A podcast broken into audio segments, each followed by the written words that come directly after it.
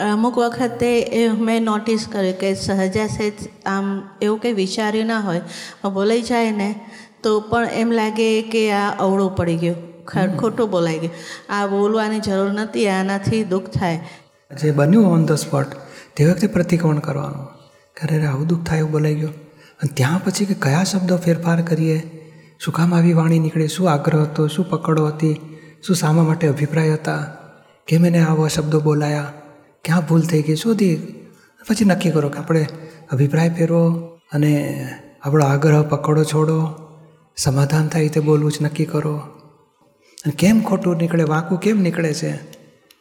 કે આ માણસ મગજનો ફરેલો, આની સાથે સીધી રીતે બોલ્યા માનવાનો જ નથી. એટલે એવો અભિપ્રાય બુદ્ધિની પાસે છે કે આ લોકો સાંભળવા નથી, માટે પાંચ છ વખત કરો ડખાવાળી વાતો.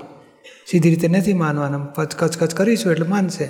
આપણું ધાર્યું થઈ જશે. અને જેવું છે તેવું એમ થાય કે એવું ચોખ્ખું જ બોલો ને શું કામ મારે છુપાવું શું કામ. ઘાટમાં રાખવું એવું બધું. દાદા કે સત્ય હિત પ્રિય મિત કે ચોખ્ખું નથી બોલવાનું. કોઈને દુઃખ થાય એ બધું ચોખ્ખું ના કહેવાય.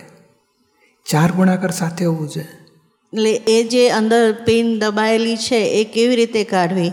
એટલે અભિપ્રાય જ છે બધા. ચોખ્ખું હું સાચું બોલી દઉં, પણ સાચું તમારી તમારી માન્યતાનું સાચું.